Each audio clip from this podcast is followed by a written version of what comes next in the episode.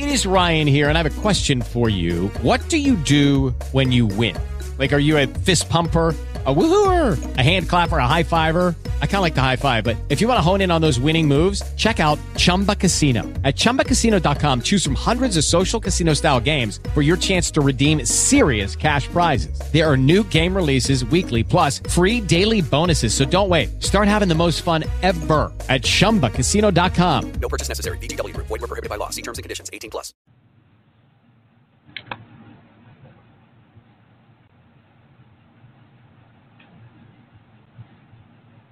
Hey everybody, good morning. Thank you so much for joining me. This is Harriet Kimmick with Down to Earth, the show in which we talk about the issues that matter. And it's Thursday. Am I correct? It's Thursday, right? Yeah, it's Thursday. Uh, might be having a little difficulty here uh, because the week is moving too fast. and I don't like it. It's Thursday, and it's Weird Teal Thursday, so I'm all bedecked and teal jewelry, right? Like my necklace. Don't you just love it? Just all bedecked in teal jewelry. Sometimes a girl just wants to have fun, right? Just want to have fun. Girls just want to have fun, right? You just want to have fun with being a girl and and so on. I know most uh, TV anchors that you're used to. I'm not one of them. Are kind of stiff because they are embodying what they have been told to do. That uh, that you you to be taken seriously. That you need to be state and so on. For me, I just kind of let my personality hang out there a little bit. Yeah, because I think that's what it's all about anyway, right? I'm just me, right?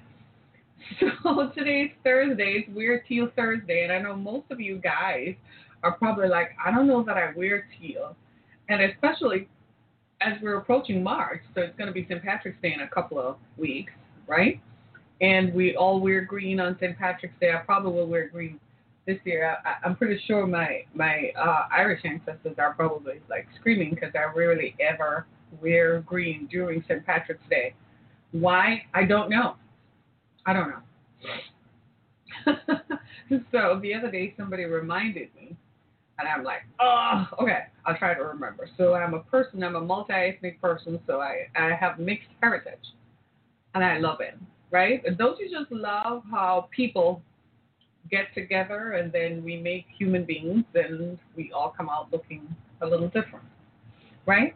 So today on our show, we're going to talk about one of these things that uh, impact uh, women especially, and uh, it's a sensitive subject. So if you have a wife or a girlfriend, or if you have a daughter, or if you yourself are a woman, this is something that you're probably going to find that concerns all of us. So I want to talk about uh, unconsented pelvic exams. It's happening a lot. Sucks, but it is happening, and it is happening when we are not, though, then unaware. And that's not fair. Is it fair? I don't think so. Do you think it's fair? No. So I want to ask you guys if you're a guy and you going for a standard procedure, like you going to, uh, you know, complain that you need a, a, a something in your throat, your throat examined, and then they tell you that they have to put you under anesthesia, and then you wake up to find that the doctor had actually probed your anus for a rectal exam, how would you feel as a guy? Because he told you it was medically necessary. So you went in for something in your abdomen, God forbid, and then they probe your genitals. Would you like that? Or let's put it this way you go in for something with your abdomen and the doctor examines your penis and you didn't know that and you wake up feeling sore and you're like what the heck happened? And they tell you well we have to take a look at your penis to see. Would you guys like that? No i know you guys right away started covering your genitals because it felt uncomfortable. Well that's how we women feel. That's what's happening to us. And, lately we've been uncovering and talking about bias in healthcare. And in uncovering bias in healthcare it runs the gamut of whether it's racial, socioeconomic, right, or just gender bias, period. And what we're finding is that there are biases in healthcare, which is sensitive to all of us because we go to the doctor when we are what? Most vulnerable, right? We go to the doctor when we can't help ourselves. We don't know you don't know what's going to happen. And if they recommend a surgery or a procedure, and suddenly you find yourself literally at their mercy because they knock you out. So there's no one else, there's no one in the room to advocate for you. There's no, and they can tell you anything they want to tell you that it was medically necessary, and you don't really know after you wake up. So informed consent about gynecological exam and unconsented pelvic exams is becoming more and more frequent. And a lot of women probably, like everything else, it feels like rape. It feels like it's very sensitive, and you feel powerless. Just it's just like sexual assault. So you wake up and you find out that it happened to you, and you don't want to talk about it because sometimes you're vulnerable. Let's say you have to go back to that healthcare facility again. You don't want them to knock you out or kill you. So most people walk away not talking about it because again, it is something that is riddled with. It's very very personal. It's riddled with shame, and it's riddled with how you feel. It's so deeply personal, right? I don't want to talk about it because I, I I don't know that I would be comfortable with it. That has not happened to me yet, right? But and, and this is why I try to find a doctor whom I am comfortable with, whom I can rely on, and whom I can best assess will not do something to me when I'm most vulnerable that I can't help. And one of the things that this is uncovering is that there are disparities in the delivery of healthcare. We knew this, but we didn't want to acknowledge it. If you have private insurance, they treat you much better than if you are on public assistance. If you're on Medicaid or some Medicaid driven plan, healthcare plan, they treat you differently. The healthcare providers treat you differently. Imagine that. That's a stereotype and that's a bias. Don't you think? Imagine that you're on public health and uh, you go to the doctor and they're going to treat you badly because of your insurance status and disparage against you as a human being, even though you are presenting the same symptoms as someone who has an insurance coverage that covers more. They're going to immediately assume and assign you a status based on that. That's implicit bias. These unconscious stereotypes that we all have that we're not aware that we have. These things need to stop, and especially in healthcare, uh, we, we probably need an overhaul and probably need to examine the delivery of healthcare across the country and wonder if when people are going to medical schools, I'm beginning to wonder what on earth are they teaching these people? What on earth are they telling medical students? So much so that when they graduate from medical schools and start practicing, they're telling them that there is this one, this group of people need to be treated better, and this group of people don't deserve to be treated better. In one part of the story that I read, in one story I read, uh, a medical student in Pennsylvania, right? Uh, uh, there were two clinics. One clinic uh, across the street dealt with people who had private insurance. The other clinic dealt with people who were on Medicaid or some form of state assisted health care. And the people who were at the clinic across the street, obviously that clinic looks better and blah, blah, blah, they didn't perform unconsented pelvic exams on them. In fact, those people at that clinic were not treated by medical students. The people at the other clinic, though, they were treated by medical students and they performed unconsented pelvic exams. You know what that is? Unconsented pelvic exam? An unconsented pelvic exam means that they are touching your genitals and they're teaching students how to push. I'm going to read it to you. One medical student said while the patient was out, he put his hand in the patient's vagina. Are you all hearing me? He said, one medical student, I'm disgusted by this because it's almost as if you're a scientific experiment and your body has become a tool. In, in the past, some medical doctors have said, well, if you consent to treatment from a teaching facility, chances are you are going to be treated by a medical student. Okay, fine, but don't put your hand up in my body. First, let me know and let me consent to it. Because how, who knows? This explains why people wake up going for a, a, surgery and then you come out and you find you can't get pregnant afterwards. All of a sudden, you have all kinds of other issues that you didn't go into the surgery for because while you are under, they're probing you and pushing their hands up in your body. So I want to ask who the hell let them get away with it? In fact, some laws across the country are changing in 15 states. The laws have changed, and they're now requiring that you must that, that physicians must have informed consent. Can you imagine? You take your daughter. Let me tell you what happened to me. Uh, my oldest daughter, when she had just turned 18, right? I took her. She was in college. I think she was just, she had just started college. She came home, and it was time for. I said, "It's time for me to turn you over, because you're now over 18. You're, you know, you can consent to your own now, and so on." No, she had, no, she wasn't 18 yet. That was the key. She had she was on the brink. She was 17 into 18. I took her in for uh for for a gynecological exam because I'm like, you're getting older. It's time. Hey, good morning, right? And I said, so when we went to the doctor, the, the the gynecologist for the primary care referred us to the gynecologist. The gynecologist said, uh, discussed HPV vaccine. You all know what that is. My daughter was about to go to college at the time, the HPV vaccine did not have enough medical, it didn't have enough studies or it didn't have enough research to tell me what the long term effects are. I don't like using, uh, if the vaccine has been studied and there is a history, then I'm good with it. But HPV vaccine, uh, I wasn't so sure about that. I thought they were just pushing it to make money. It didn't seem like it was something, right? So I told the doctor I, I needed to step out of the room because my daughter was going to be examined. I wanted to give her her privacy, right? I'm being a parent. I wanted to give her her privacy because you know you've taught them good touch, bad touch, so they know. By the time they're 17, they're well aware, right? Would you believe I stepped out of the room and that dumbass doctor, that wicked ass doctor, gave my daughter and the HPV vaccine. Did I just tell her I don't want my daughter to have it?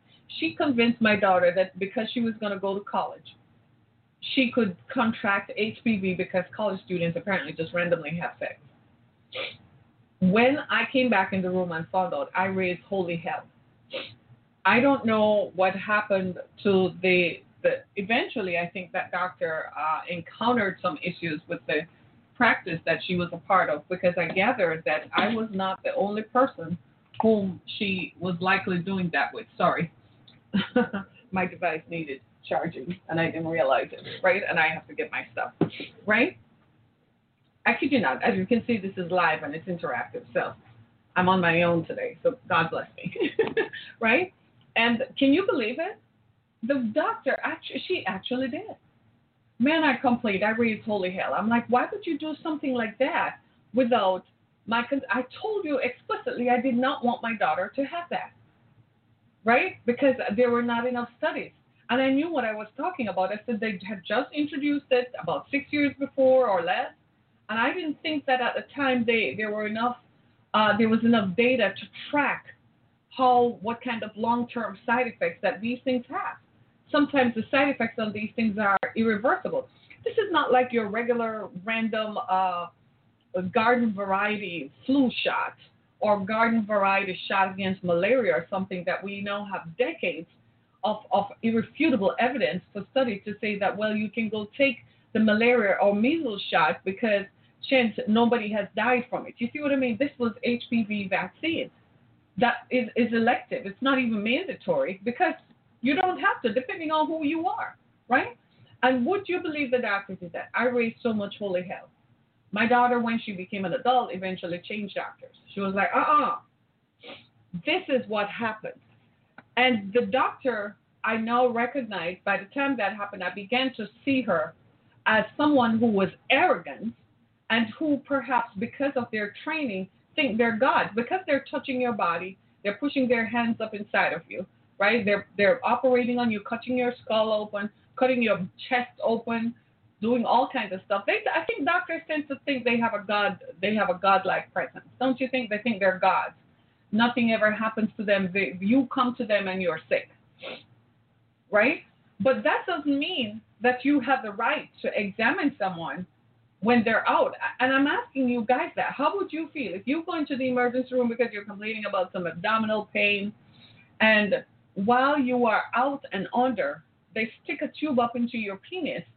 or strip your penis or do whatever they do, and you wake up and you're like, oh, that feels uncomfortable. You went in for something with your abdomen, or you went in for something with your chest, and now next thing you know, they have violated your privacy, overridden your own consent. So now a number of states are saying, wait just a minute, this is rampant. What we are finding is that medical students are primarily the, the, the gifters at this. They're the ones who are instructed to do this because a regular doctor knows that a full-fledged uh, physician knows he really should obtain consent. One woman in the story said she went into the the, the, the, the hospital because she was having surgery on her abdomen. She was vomiting uncontrollably. Listen to this. She was vomiting uncontrollably and went into the emergency room. Are you listening? Vomiting uncontrollably. Where does the vomit come from? Your stomach she told them they asked her if she would consent to a pelvic exam. She said no because she was a sexual abuse survivor as a child and she's celibate and she does she it triggers memories of her so please don't examine me. When she woke up, she found herself with her legs in stirrups and the doctor had a, a, a the speculum the, the the cold thingy inserted inside her vagina. She woke up out of sedation. She was unbelievably uncontrollable because she did not consent to it. Of course, the university won't give the, the clinic, they won't say what happened in that because they can't talk about patient's privacy. But she said she did not consent to it. She filed a lawsuit because she had triggers, right? Uh, you, you, you, do you see what I'm saying? So uh, we need to talk about this. In the UK last year, a consultant was dismissed for misdiagnosing pelvic floor issues, performed unnecessary surgery, private prosecution. Oh my good lord. Are you kidding me? Oh my good lord. This is the thing that I say, poor girl, yeah. And and do you can you see my friends that sometimes this is is what happens now when people perhaps go through these situations and then you you you find yourself I don't I'm terrified that something like that could happen. Right? Because listen, you go into the surgery and you're out, you're vulnerable. And at that point your your patient advocate is not in the room with you. And they can say that while they were examining you, this became medically necessary. But in this case, in many cases, what we saw were people were going in for regular stuff, but they were instead examining them. In I, I just read to you one medical student said the patient was out and anesthetized, and he put his hand up in her vagina. So what they're doing is, if the patient comes in, and the patient is out, the person is out, even if they're doing surgery on the upper part of the body, they're still examining because it's a teachable moment. So a woman's vagina is a teachable moment. This stuff got to stop. Right? It is assault. Thank you. That is assault. And that's the grounds for which most of these women sued the hospitals and then had to te- listen to this. It just gets even worse. Then they chose to testify in front of men in Congress in their state for the laws to be applicable it's like the assault just keeps going over and over. This is particular of interest to me because I'm a sexual assault survivor myself. And if I were to go, pray for me, y'all, because maybe when I wake up, I wouldn't be this calm, right? If I had to go in for some type of surgery and I'm out, and then I woke up and found that my body had become a science experiment for people, every one of those suckers would be sued. Trust me, not only would they be sued, I don't know if they'd have a license by the time I'm done with them it, it, it's just unbelievable the kinds of the, the, the, the, there's no empathy. It's just unbelievable how people with rapaciousness just overtake people without power. They wouldn't do that on Michael Bloomberg.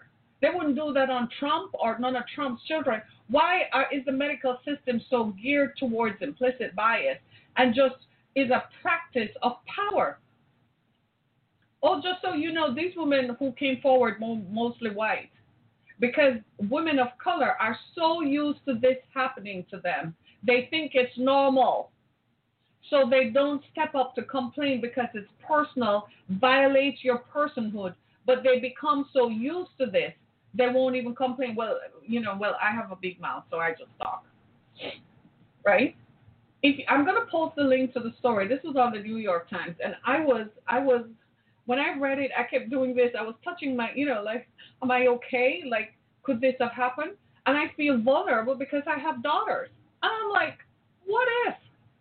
I gotta know. I'm gonna have to ask my daughters if, if, you know, what happens because it, it, it is very important that you know the healthcare professional whom you're dealing with. Like I was telling you guys yesterday, I took my daughter in for to the doctor because she had the runny nose thing, and the doctor asked her if she can if she can examine her. My daughter said no. She can't deny it. The doctor said okay. The doctor said no matter how you feel, mom, I can't touch her if she says no. And my daughter just sat there preening like a princess. I, w- I was just looking at her like. But it underscores how the medic that medical professional. You see how she viewed her role. She said, "I cannot examine this young woman at 17 because she says no." And that was the end of that. That was the end of that. You see what I'm saying? So I want I think all of us, so you guys, I know you're feeling for us now, and you're all shaking your heads like, man, you go home and ask your wives and girlfriends and your friends and your sisters and so on. Because as men, when you find out the extent to which we women get violated, you're going to start wanting change. And it, just think about it. If you have a daughter, let's say you have a daughter, let's say your daughter is under 20 you know she's still your baby girl, right? So you still remember her as a baby. And you're looking at her like, you mean to tell me when I send her to the doctor, and you stop right there, you're not going any further because guess what? You all know what you guys would do, right? You all know how you feel about that. But that it happens to us. That's what happens to us. So you go in, in these scenarios. What was remarkable is that these women were anesthetized they were under anesthesia, you all. Icky, isn't it? It's also terrifying to think that while we are most vulnerable, that is when the medical professionals, whom we trust to take care of us with empathy and compassion, is when they deem us as a giant science experiment, is when they look at us like your life doesn't matter. You're nobody. You're a nothing right? They have destroyed. Uh, listen to this one. Uh, the, the, in the UK last year, a consultant was dismissed. This is one of my viewers on YouTube. I, this is horrible. He was dismissed for misdiagnosing pelvic floor issues, performed unnecessary surgery. And what he did, he inserted a mesh for pretend prolapses. Prolapses is when the walls of the uh, the uterus collapse and uh, it, it causes uh, urinary issues, right? It causes urinary issues. So they put in a mesh to hold it up.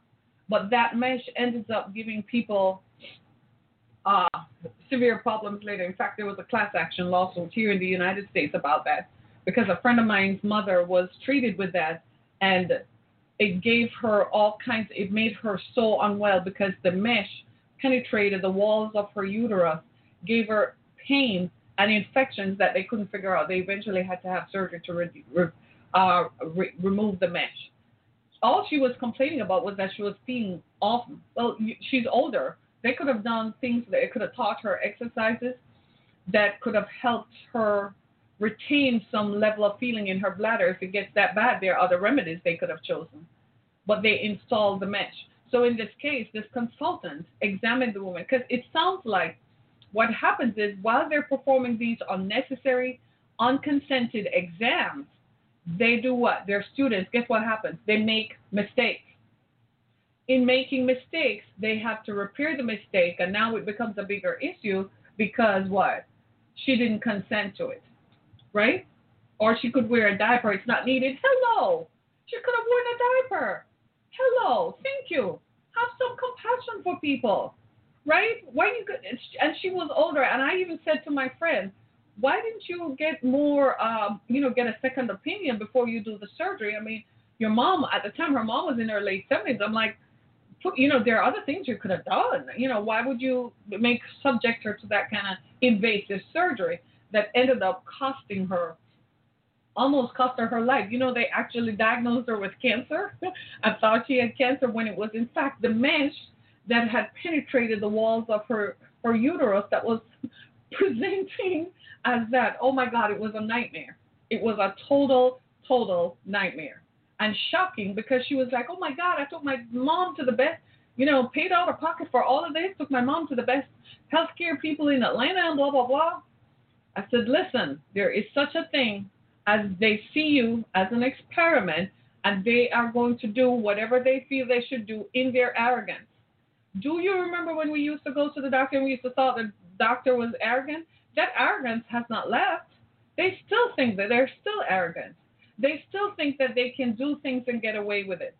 This is why maybe, thank the Lord, uh, I haven't needed any kind of invasive surgery. Thank God I pray over myself every day and thank God for what my body that works beautifully and works in motion. We all should. Because you recognize, we all recognize now that we are terribly vulnerable. Right? Uh, it, and you're right, Trevor. You're right, Robert. You're so right. Right? These things. It's it's crazy, isn't it?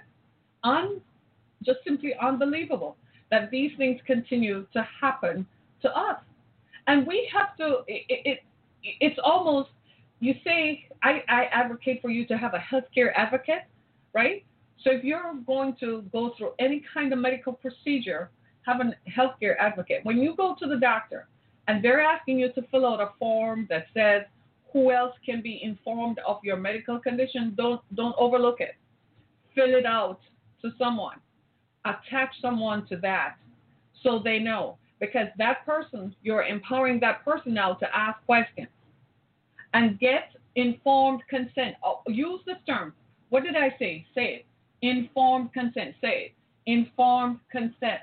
If you go to the doctor and they say, well, we think we see something in your heart or you have a blockage or whatever, just say the magic words, informed consent. They'll be like, huh? Informed consent. Is there a form there I need to sign? Make sure that form has the words informed consent on it because I'm not consenting to any surgery or any procedure that I don't know about. That way, when you wake up and something is wrong, you can ask questions and file a lawsuit. And friends, do not hesitate to hold them accountable. Filing a lawsuit is not for monetary compensation or monetary recovery, especially if they've done something that is irreversible. Like in one case, they literally uh, affected the woman's ability to, to, to have children. Some of these surgeries are what? Irreparable. You send a student to go feel up in someone's vagina, and then they cut something that they shouldn't cut and say, oops, my bad, I made a mistake. You made a mistake that, as you say, Trevor, Robert, has affected someone's life. It's irreversible. How do you send it? It's a teaching hospital. So you send someone in there and you probe somebody's body. One student in the study said that he knows that uh, they look at for informed consent, but half the time the medical students don't bother because Uh, they're you know it's like adrenaline junkies. They get high on the power, and they get high on the fact that they know so much about the human body. It they literally think it makes them powerful, and you and I are sitting here like, what the is going on? We're literally sitting here like, seriously? So you mean to tell me that I'm nothing but a giant turkey experiment? And my body is nothing but a giant turkey for them to insert a turkey baster. You want to know what it's like to be. Uh, this is why I don't understand sometimes. Oh, there are certain people who are, were born men but want to be women. I'm like, what do you find so fascinating? Here's what happens when you go into the doctor for for a pelvic exam. You have no dignity. They, you strip your clothes off, which is stripping off your identity and your personhood and your individuality. You put on a hospital gown right? That has no back. it's no line because they want to have access to your body, right? And then they make you open your legs. One, my grandmother used to say one, in, one at the east, one at the west. and they're probing inside you. And while they're doing it, there are like three other people in the room. Feels like rape or sexual assault. But at least in that scenario, you have given consent.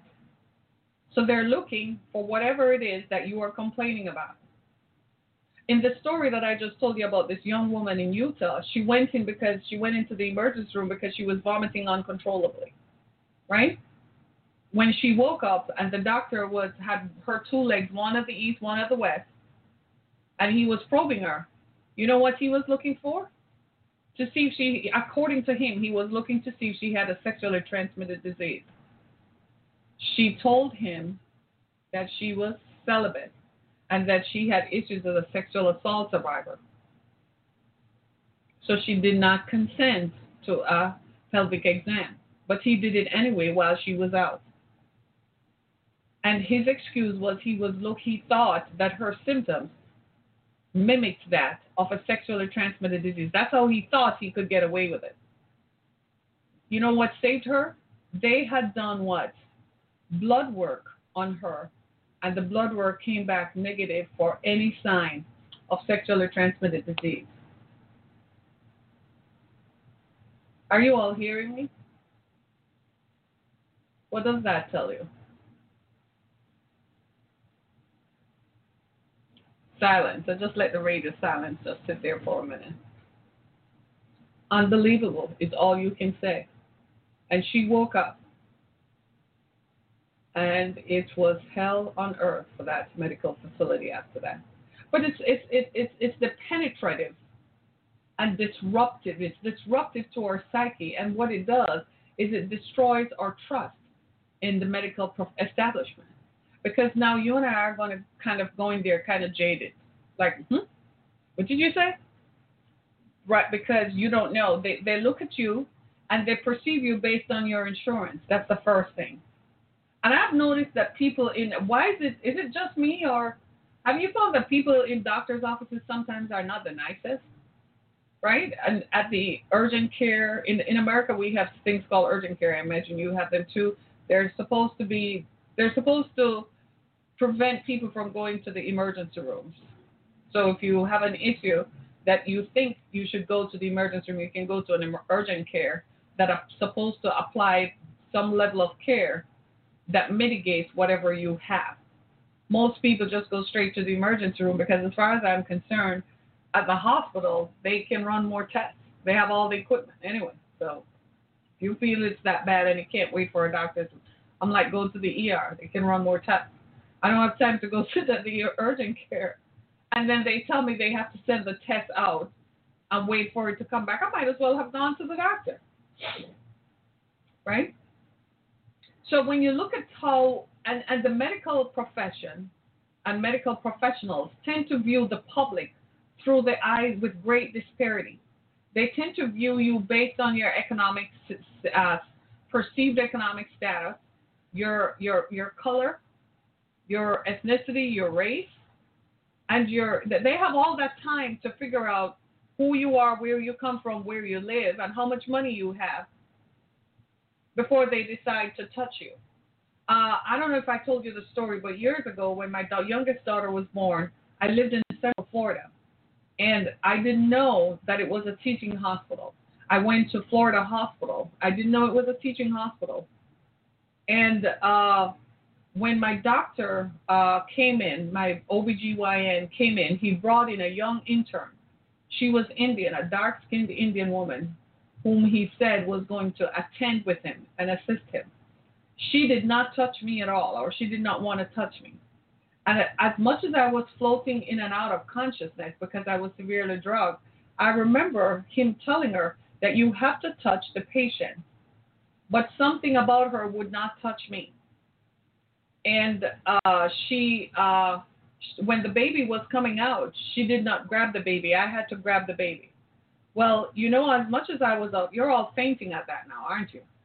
Because I didn't want her to fall because she would have been hurt. Right? And I remembered it. When I finally woke up out of all that drugs, you know what happened? That doctor was removed from the hospital. He eventually retired. And I don't know what they did with the intern. I just said, if she ever comes near me or any of my family members again, I'm going to file a lawsuit. I don't know what they did with her, but the doctor had to retire. He was pushed into retirement because I filed a formal complaint with the hospital. Do you hear what I'm saying? I didn't realize at the time, it was afterwards that one of my neighbors who happened to be white explained to me that that was a case of implicit bias, Harry. So that if that happened to you, you need to, you, you know, make sure you talk about it like you're doing. Unbelievable. So we have these suckers who come into our country, right? Come into our society to get trained. And these people actually are walking around believing that they're better than you. And they're not going to touch you, or they can treat your body like it's a. So I'm saying to all of you, if you have, if your parent, your mother is alive, especially when they perceive that you don't have uh, family members who are involved in the care, you better make arrangements. Call up your mom after this and ask her when was the last time she went to the doctor for a procedure and who were the doctors and let them know you're I want to know what's happening to my mom. Tell your parents to make sure that you are included in the family of people who ought to know what kind of medical procedures they will get through if you have if your parents are here with you. Look at me, do it. Ask questions. My mother went in for surgery at the hospital where she worked. And when mom came out of the surgery, she was sick and had fever after four or five days. I'm like, this thing is, is, is it looks different. I wonder if you got a staph infection. And they, she called the hospital and called the doctor, and they're like, well, you need, you're taking your antibiotics after the surgery. And I was like, wait, just a minute. Did you get antibiotics after surgery? I said, they didn't give you antibiotics after surgery. Why wouldn't they give you antibiotics after they cut your body? So mom got so sick, I took her back to the hospital. Guess what? she had a staph infection that she developed in the hospital because they probably used unclean instruments. By this time, it was five days after the surgery. What do you think my face and voice, look, and sounded like? I threatened them with a lawsuit. I threatened to call the news cameras down there. And that's how they got her back into surgery to correct it. She would have died from a staph infection. To this day, my family members still say, if you had not been there, what would have happened? We would have lost mom just like that and not know why, because they would have lied and covered it up. So I am saying to all of us, we need to be aware. If your parents are alive and you care about them, which you do, because you, as soon as I'm talking about this, some of you are, are, are like about to text mom and dad right now. You're about to say, by the way, what kind of meds you are on? Who's your doctor? Am I on the list? Did you put me on the list as your responsible party? Am I the person they're supposed to call? As a matter of fact, don't even go to the doctor without me knowing. I know you're busy and you have busy lives with your own families and children in school. You got to be involved because this is going to affect you when it's all said and done. And you're going to be impacted by this. And you're going to feel guilty that you were not as involved as you should have been. And sometimes, let's face it, our parents don't even want to say anything because in my mother's case, because she worked there, she had confidence and trust in the people whom she worked with. She was pretty sure they would never have done anything that could have hurt her. In fact, she didn't even want me to complain because she was like, I don't want you to make a big deal out of it. And I'm like, it is a big deal. You could have died. I said, what would they have said to me? And I did make a big deal about it. Oh, did I ever go to town on it? I made them look like crap. I talked to the vice president came down that day and I'm like, Are you kidding me? I don't give a shit who you think you are. I literally said that. I said, You're gonna fix this before I call channel two down here right now. And I picked up my cell phone. I was looking for the number to call channel two. I said, You've got to be kidding me. I said, This must happen. I said, if this happened to my mother who works here, this must happen a lot. So I am to call them so they can expose how many times your hospital has done this. I am telling you, friends, when it comes to medicine, do not take anything for granted. Get involved. If, if your husband or your wife is going in for a medical procedure, go with her. Ask the same questions. Who is your responsible party? Am I your contact person? Ask questions. Go with them and ask the questions. If it makes them uncomfortable to explain it to you, that means they're hiding something. Then something is very wrong. Ask the questions. Probe.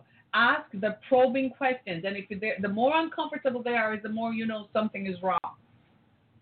And if you're not satisfied, call the insurance company and ask them if I can switch this provider out. I'm not comfortable with them. Be proactive because the life you save might just be yours or someone you care about and love. You can't just sit back. It doesn't matter. And, and listen, it doesn't matter who you are. It doesn't matter who you are. You have to. You can't just sit back and assume that there are some things that they're just not good. Because that was my mother. She's like, they're not going to make a mistake like that. And I'm like, yes, they do. And people die every year, and they cover it up as on the death certificate because they're the ones explaining how the person died, and they don't get accountable, get held accountable for the stuff that they do. And most of you all are all looking at me like, that is how I felt. The more you know is the more you know. You have to ask questions. Have you ever asked your the, the pills that they give you? It's like I went to the doctor and my daughter was complaining about the nasal drug. And the, the doctor said, Well, look at it this way. If it is not yellow and it's still just clear, just let it keep draining. Just use nasal spray. Well, one of these nasal sprays, Flonase, was on recall. Do y'all know that? So this was about two years ago. She was prescribed Flonase. For some reason, I remember that it was on recall. And the the pharmacy, the doctor prescribed it. The pharmacist completed the prescription. And still, but when I got home, I got a letter saying that Flonase was on recall. I threw that thing out because it's known to have its side effects. Just get a regular saline drip with just saline water, right? That triggers your nose into it triggers the sinuses to come down, and especially the rest of us who live in very cold areas. It, it happens at this time of the year. The body's warm, but the temperature is cold, so you're trying to your body's trying to cope with it, right? You see what I mean? It's the craziest thing ever. Isn't it a lot for us to keep in mind and a lot for us to, to figure out? How, in Dickens' name, can you go into the hospital because you're uncontrollably vomiting? And they, you wake up and find the doctor one foot east, one of your legs is east, one of your legs is west, with a speculum in in your um uh in, in your vagina examining you because he thinks that you might have a sexually transmitted disease, even though you said up front that you're celibate, he's still examining you without your consent. Ladies and gentlemen, imagine what else they do. Y'all still try to take out take your DNA, don't you? Mm-hmm. You're still submitting your DNA samples? Mm-hmm. Okay, keep doing that. Good thing, huh? Mm, is it? Keep doing it. You think they're not studying it? You think now that they have your DNA, you think they're not have it in DNA databases right across the country or across the world? So they know who you are, where you come from, what kind of diseases you're most prone to have. Wait, give it five years or less. They'll start coming up with people with this strain, people with this mix are less prone to having certain kinds of diseases. Oh, you think it's a joke, huh? You think it's cool? Everybody at the office is, yeah, I did my DNA and I found I'm this and I'm that. All you have to do is really look in the mirror. you can tell, right? Is there stuff hidden in your DNA? Maybe it should stay hidden, right?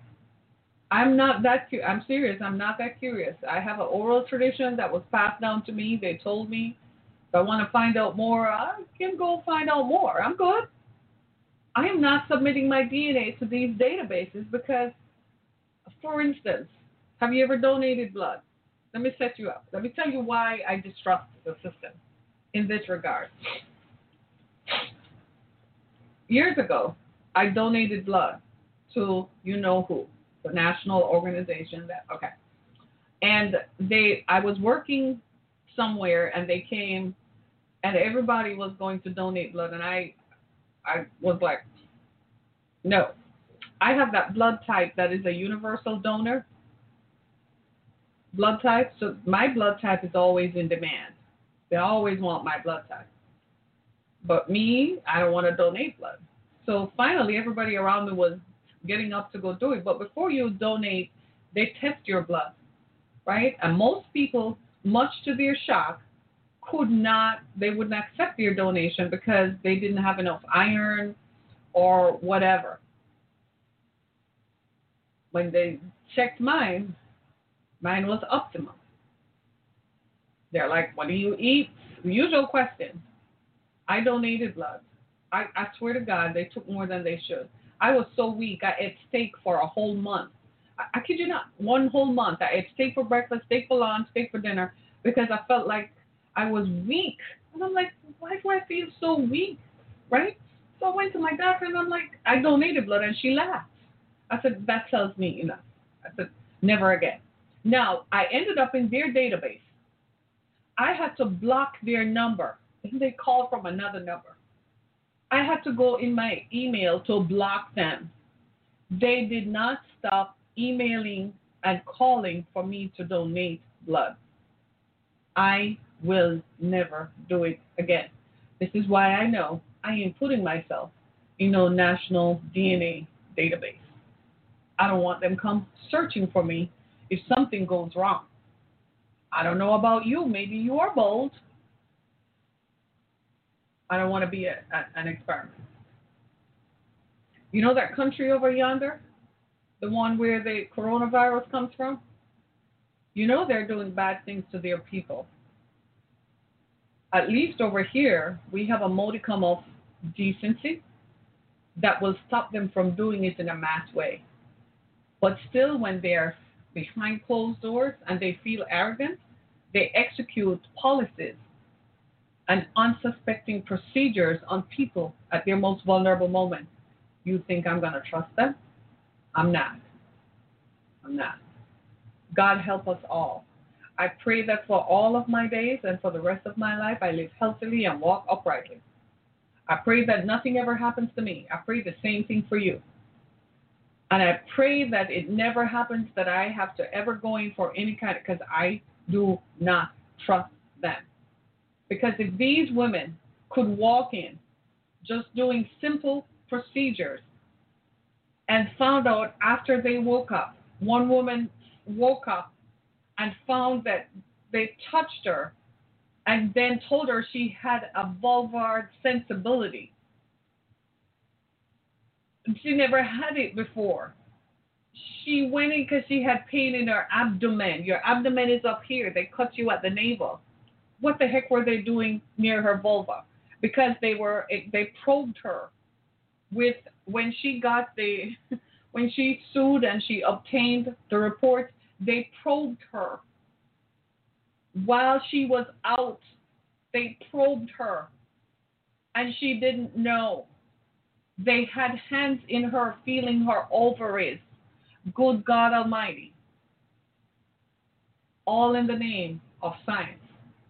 So you're still going to submit your DNA to DNA databases and think that it's not science? Have fun. As for me, nah. If they get it, they get it illegally. Or it's one of my children who does it. But me, I, I even told my children, I said, don't do that stuff. Don't involve me. right? I said, I'm good. I know who I am. I'm good. Right? So I'm saying to all of us, let me read you some stuff that I found out, right? A 2005 sur- survey at the University of Oklahoma found that medical students performed pelvic exams on three out of four unconscious patients with no informed consent. 2005. Hello. It's typical for medical students to perform unauthorized pelvic exams on unconscious pa- patients as part of their training. Hello. Private insurance, the economic disparities between private insurance and, and, and public insurance goes on and on. In 11 states in 2019, 11 states passed laws banning unauthorized pelvic exams and making it mandatory to have informed consent. 11 states. It got to the point where they even created a Me Too movement out of it, Me Too pelvic, as so many women came forward to say that they had been subjected to unauthorized pelvic exams. And listen to this. This is where I got the quote from. A Dr. Friesen, who is a bioethicist, went to a seminar, and one of her students said this. Look, look, listen. I can put my hand in this woman's vagina because it helps with my training.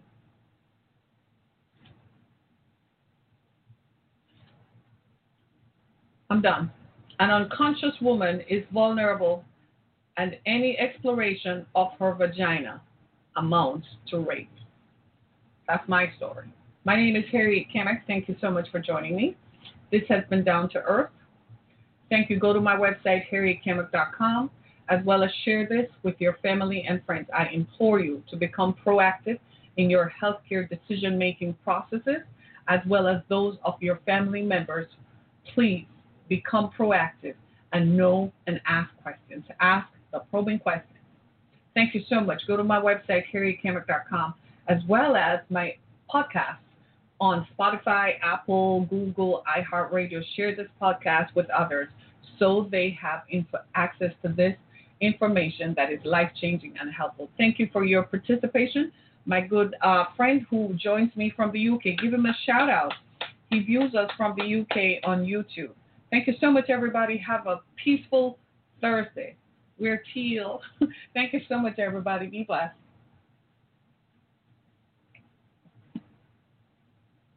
Thanks so much. Thank you. I deeply appreciate your participation. Thank you so much. Your contribution is invaluable. Thank you so much.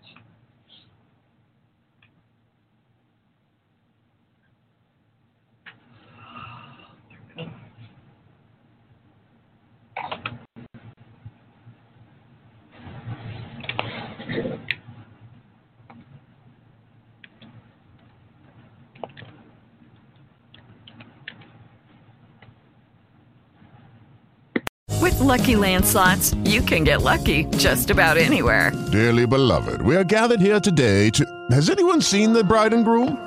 Sorry, sorry, we're here. We were getting lucky in the limo and we lost track of time. No, Lucky Land Casino, with cash prizes that add up quicker than a guest registry.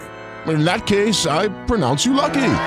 Play for free at LuckyLandSlots.com. Daily bonuses are waiting. No purchase necessary. Void where prohibited by law. 18 plus. Terms and conditions apply. See website for details.